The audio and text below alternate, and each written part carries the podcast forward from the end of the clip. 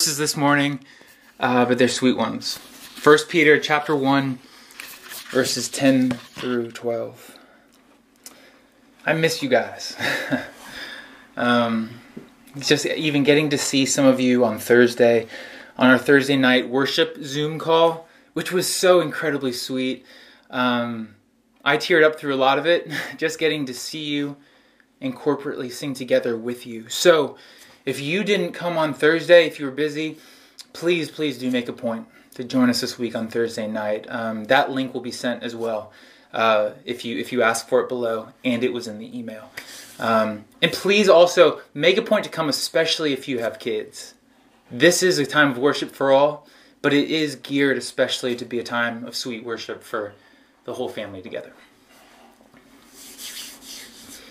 Speaking of kids, here are four words that kids never like to hear. Back in my day.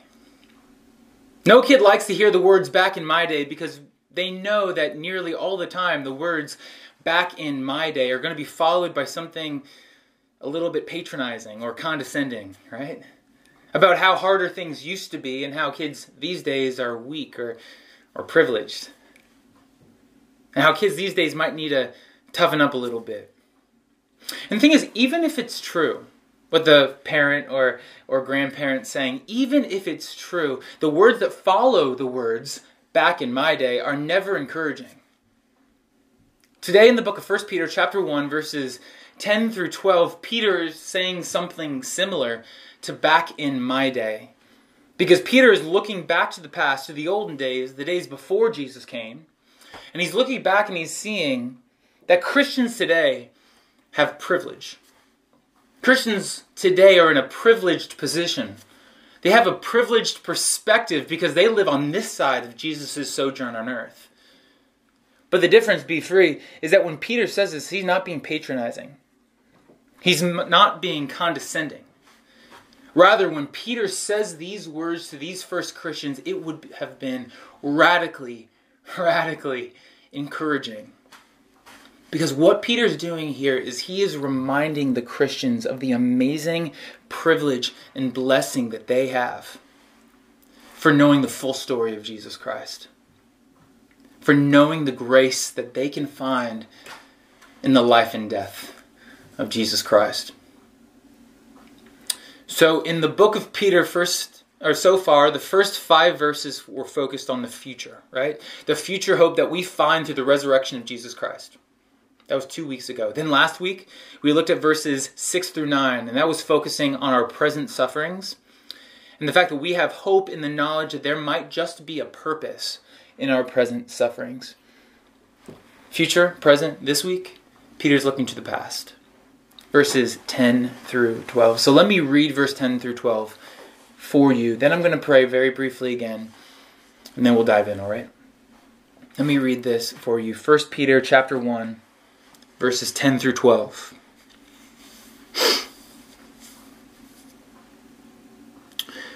Concerning this salvation, the prophets who prophesied about the grace that was to be yours searched and inquired carefully, inquiring what person or time the Spirit of Christ in them was indicating when he predicted the sufferings of Christ and the subsequent glories. It was revealed to them that they were not serving themselves but you, in the things that have now been announced to you through those who preach the good news to you by the Holy Spirit sent from heaven, things into which angels long to look. BeFree, will you pray with me? Heavenly Father, these words are your words. You gave them to us, you inspired Peter to write these words, and because we know that they're from you, we believe that they are true. Because we believe they came from you, the good God, we know that they are good. The message that they communicate are good. Father, because we put our hope in you, allow these words to give hope to us. Father, because that we believe these words are without error, I pray that we would be able to receive them like that. Perfect, without error, able to change the way we think, change what we believe, and even change the way that we respond in the face of a crisis, Lord. These words were written to hurting and persecuted Christians. And Father, we are Christians today who are hurting and suffering in a very different way, but hurting and suffering all the same. So, Lord, give hope to us who are your people. And I pray, Lord, that anyone here this morning who does not know you, does not follow you, um, that this would be a time for them to meet you fresh that they would come to know you this morning and believe in you as you are, the God of the universe who sent his Son because of your radical love for us. So, Father, use this time, we pray. In Jesus' name, amen. I'm going to read again the first two verses here, verses 10 through 11, so follow along with me if you have your Bibles open. Verse 10 and 11. Concerning this salvation, the prophets who prophesied about the grace that was to be yours searched and inquired carefully, inquiring what person or time the Spirit of Christ in them was indicating when he predicted the subsequent the sufferings of, of Christ, sorry, and the subsequent glories. So Peter here, he's starting by talking about the Old Testament prophets. And Peter actually talks about the Old Testament prophets in his other letter, 2 Peter, explaining that what they did was they spoke from God as they were carried along by the Holy Spirit. So, in other words, prophets were God's messengers. They came to deliver God's messages. And really, if we're going to take all of the prophets' messages in the Bible and boil them down, I think we could really group them into two main kinds of messages. Either they were calling God's people to be faithful to God, faithful to the covenant relationship they had with Him, or they were calling God to deliver on the promises that He made to His people. So, to put it simply, these prophets were calling God's people to be faithful to God and promising that God was going to be faithful to them. And I'm focusing here on that second category, the promises of God being faithful to his people. Because we see so many promises in the prophets. So many promises about how God would someday in the future be faithful to deliver on all of these promises to his people in Israel. So, for instance, in the book of Isaiah, chapter 9, we read about a child who would someday be born, who would establish his rule over an eternal kingdom here on earth that was full of peace and of justice and of righteousness. So the people of Israel waited for this child, but they didn't know exactly who he was. They didn't know his name. A little bit later in the book of Isaiah, chapter 53, Isaiah tells of a righteous servant who had come from God, who would come to make us righteous by bearing our sins. But again, same thing, we don't know his name. Isaiah never tells us exactly who this righteous servant is going to be. And then to take the question a little bit further, when would this happen? When would this king and when would this servant come? When would God's promises be fulfilled? Well, in the book of Daniel, chapter 9, uh, Daniel tells about 70 weeks, which are symbolically meant to give us some kind of time frame of when all this would happen. But are you starting to see a pattern here? We're not given names and dates. These prophets and all the other prophets, rather than giving names and dates over and over and over again, rather what they do is they give us hints of hope hints of hope of what God would do, but it's never super clear exactly what that's going to be. They gave hints of a man who would come to bring restoration and blessings. Hints of when all that might just happen, but they are never given a name or a date. And so this is what Peter's referring to here. Here, Peter is talking about these Old Testament prophets, explaining that they gave hints of the grace that was to be yours. In other words, they gave hints of the coming salvation that would come through, as he says here, the sufferings of Christ and the subsequent glories. What these prophets did was they gave hints of the salvation that would come through the death and resurrection of Jesus Christ. Let me say that again. They gave hints of the salvation that would come through the death and resurrection of Jesus Christ. But even the prophets didn't know who he was. At that point, Even the prophets who were prophesying these things, carrying on these messages from God, even they didn't know the name of the one who was going to do this. Even they didn't know exactly the time of when all this would happen. It was a mystery to them. And so, because of that, as Peter says here, they searched and they inquired carefully, inquiring what person or time the Spirit of Christ in them was indicating. They searched, prayed, looked, sought the answer to who and when. Let's look on into verse 12. This is what Peter continues to say. He tells us that as they looked, verse 12, it was revealed to them that they were serving not themselves but you in the things that have now been announced to you through those who preach the good news to you by the Holy Spirit sent from heaven, things into which angels long to look. So they weren't given names and dates, the prophets weren't, but rather they were given hints of hope, hints about who this person would be, and hints of when the time would be that he would come and do all that he promised he would do. But what they did know was that he was going to come later. what was revealed to them was that this Savior, this, this baby, this king, this servant was going to come after their time.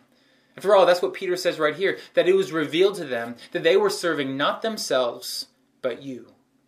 Not them back in their day, but you, referring to the Christians in the first century suffering for being followers of Jesus Christ. Now, I've always, my entire life, wanted to visit the town of Cape Town, South Africa. It's a beautiful city nestled at the bottom of a canyon, surrounded by mountains right on the ocean.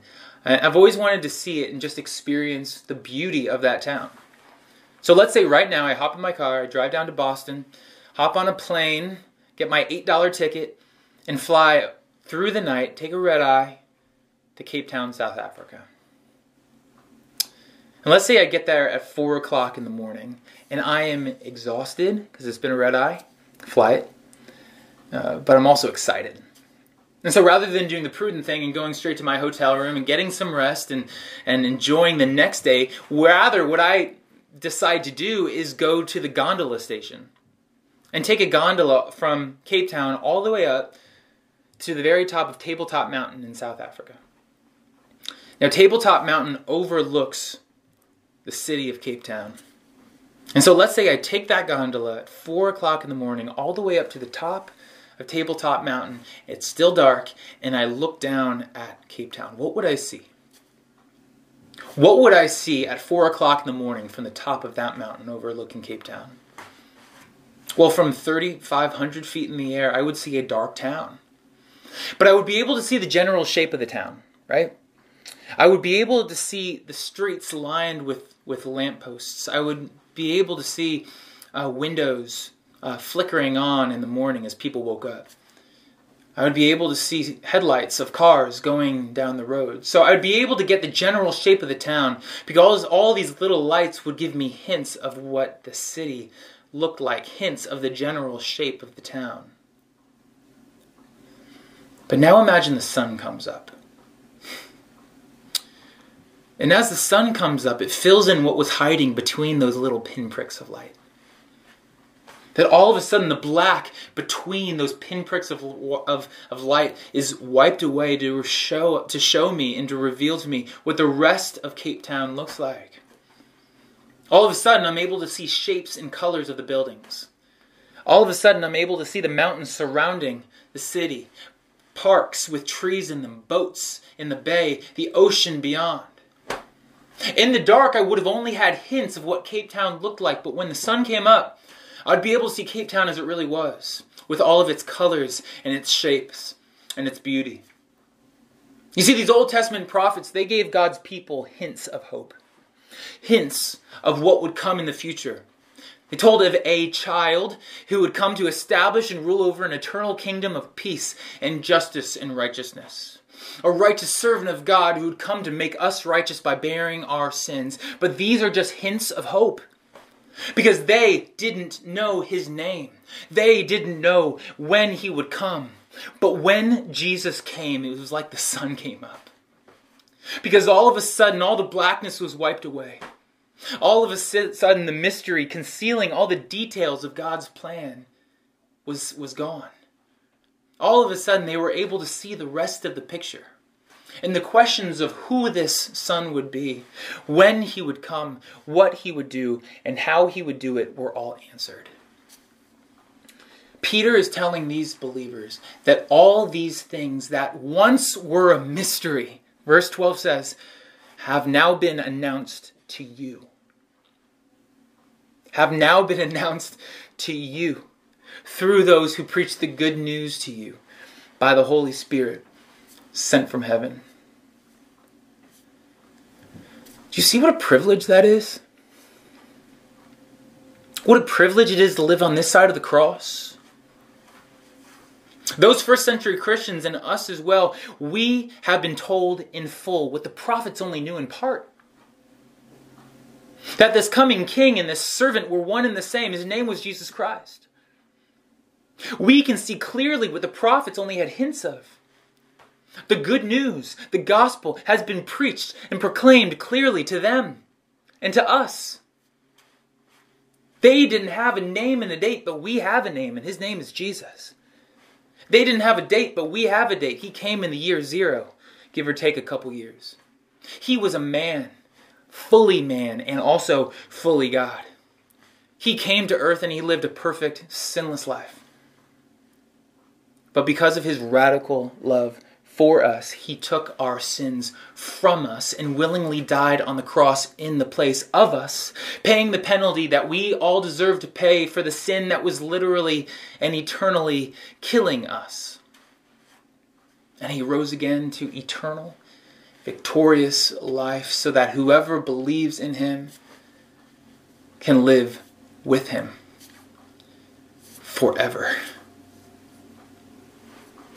And Jesus Christ, this man who is our Savior, will one day come again. and he will come again to bring his eternal kingdom of peace and of justice and of righteousness in its fullness. And on that day, he will fix all that is broken. He will heal all that is ailing.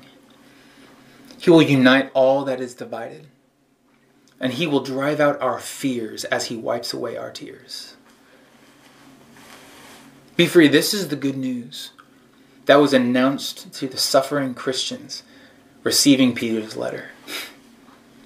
And this is the good news that they were so privileged to know, and that now we are so privileged to know.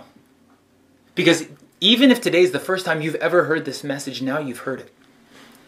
Now the privilege that they've been given has been given to you. Now we are privileged. Now we have been told in full what the prophets only knew in part. Now we know the full story. Now we know the good news that's called the gospel that has been preached to us. What a privilege. But information is just information. So you've been given this privilege of knowing the full story, but the question now is this how will you use your privilege?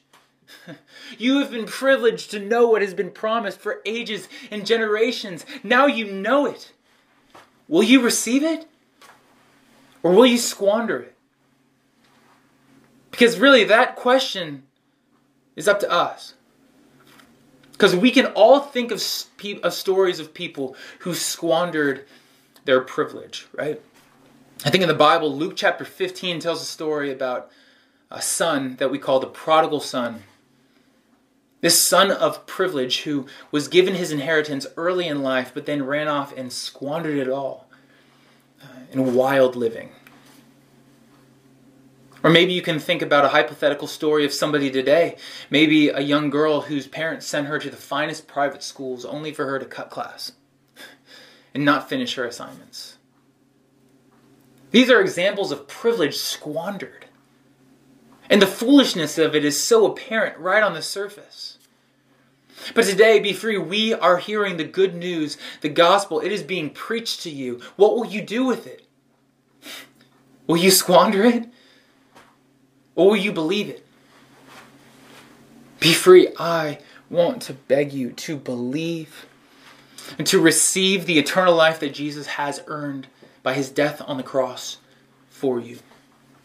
To receive the forgiveness that comes by faith. To humble yourself, to confess and to repent, turn from your sins, to believe in Jesus Christ. Do not squander the privilege of knowing this message that even angels long to know. And BeFree, I'm telling you all of this not because I'm a pastor and it's my job. I'm telling you all of this because it's absolutely true. I'm telling you this because I personally, I've had the privilege of hearing this message. And I've experienced firsthand the love, the joy, the peace, and the hope that is found in this good news. And I'm just desperate for you to know it too.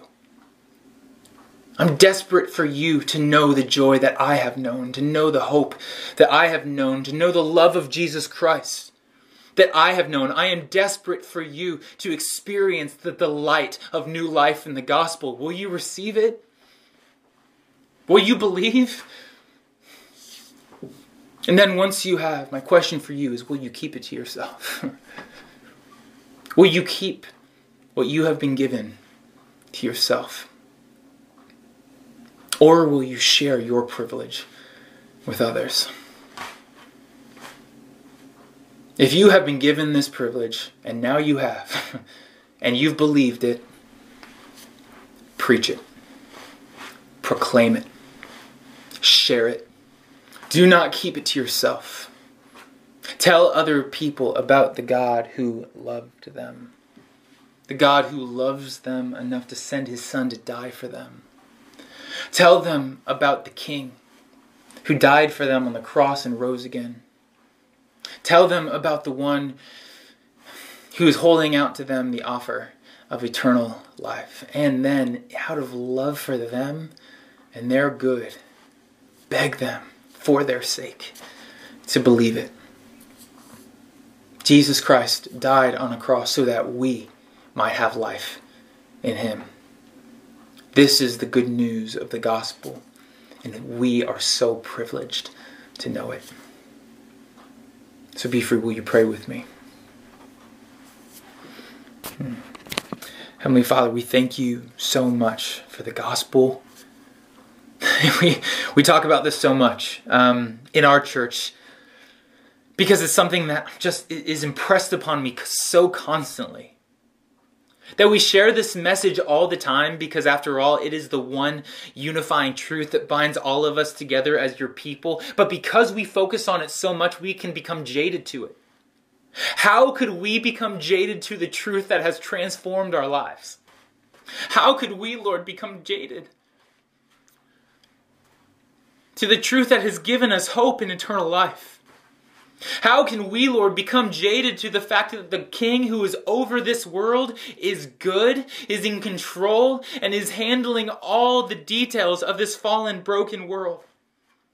Father, how could we become jaded to the hope and the life and the joy and the peace that can be found in you and your gospel? Don't let us become jaded to the privilege that we have.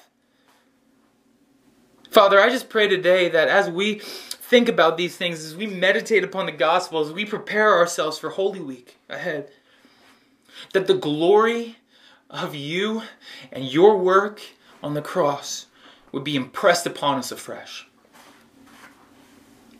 Let us not get used to this. Let it not grow old and stale to us. Keep it fresh.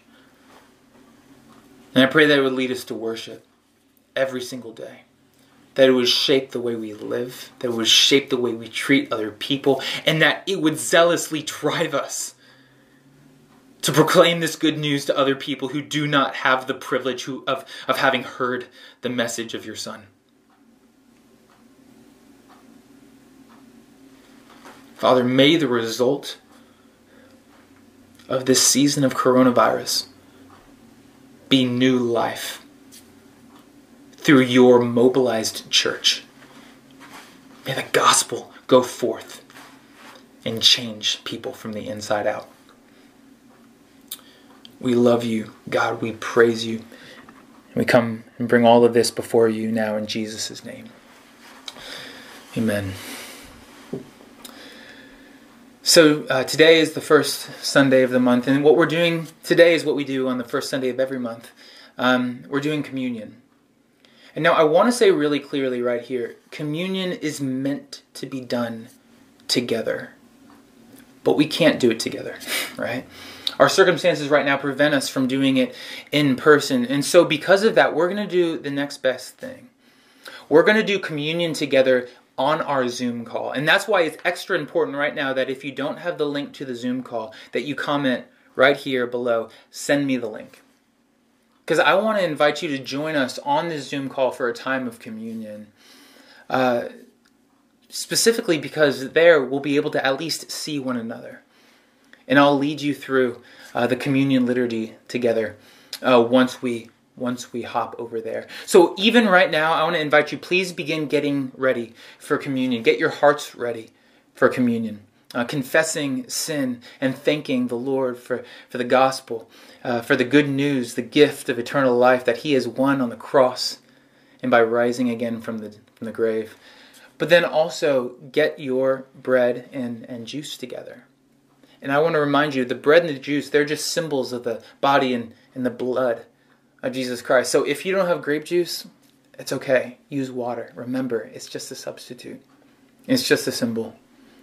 Get your elements together, get your family together, um, and then hop over to the Zoom call. We'll give you some time to get there, and when you do, I'll lead us through the communion liturgy all together. So thank you guys so much for joining us this morning for worship. I love you so much. Um, it's it's I want to. Um, it's killing me not to see you. Um, and we'll see you uh, uh, Good Friday, I suppose, uh, for our Good Friday service. I love you guys. Go in peace.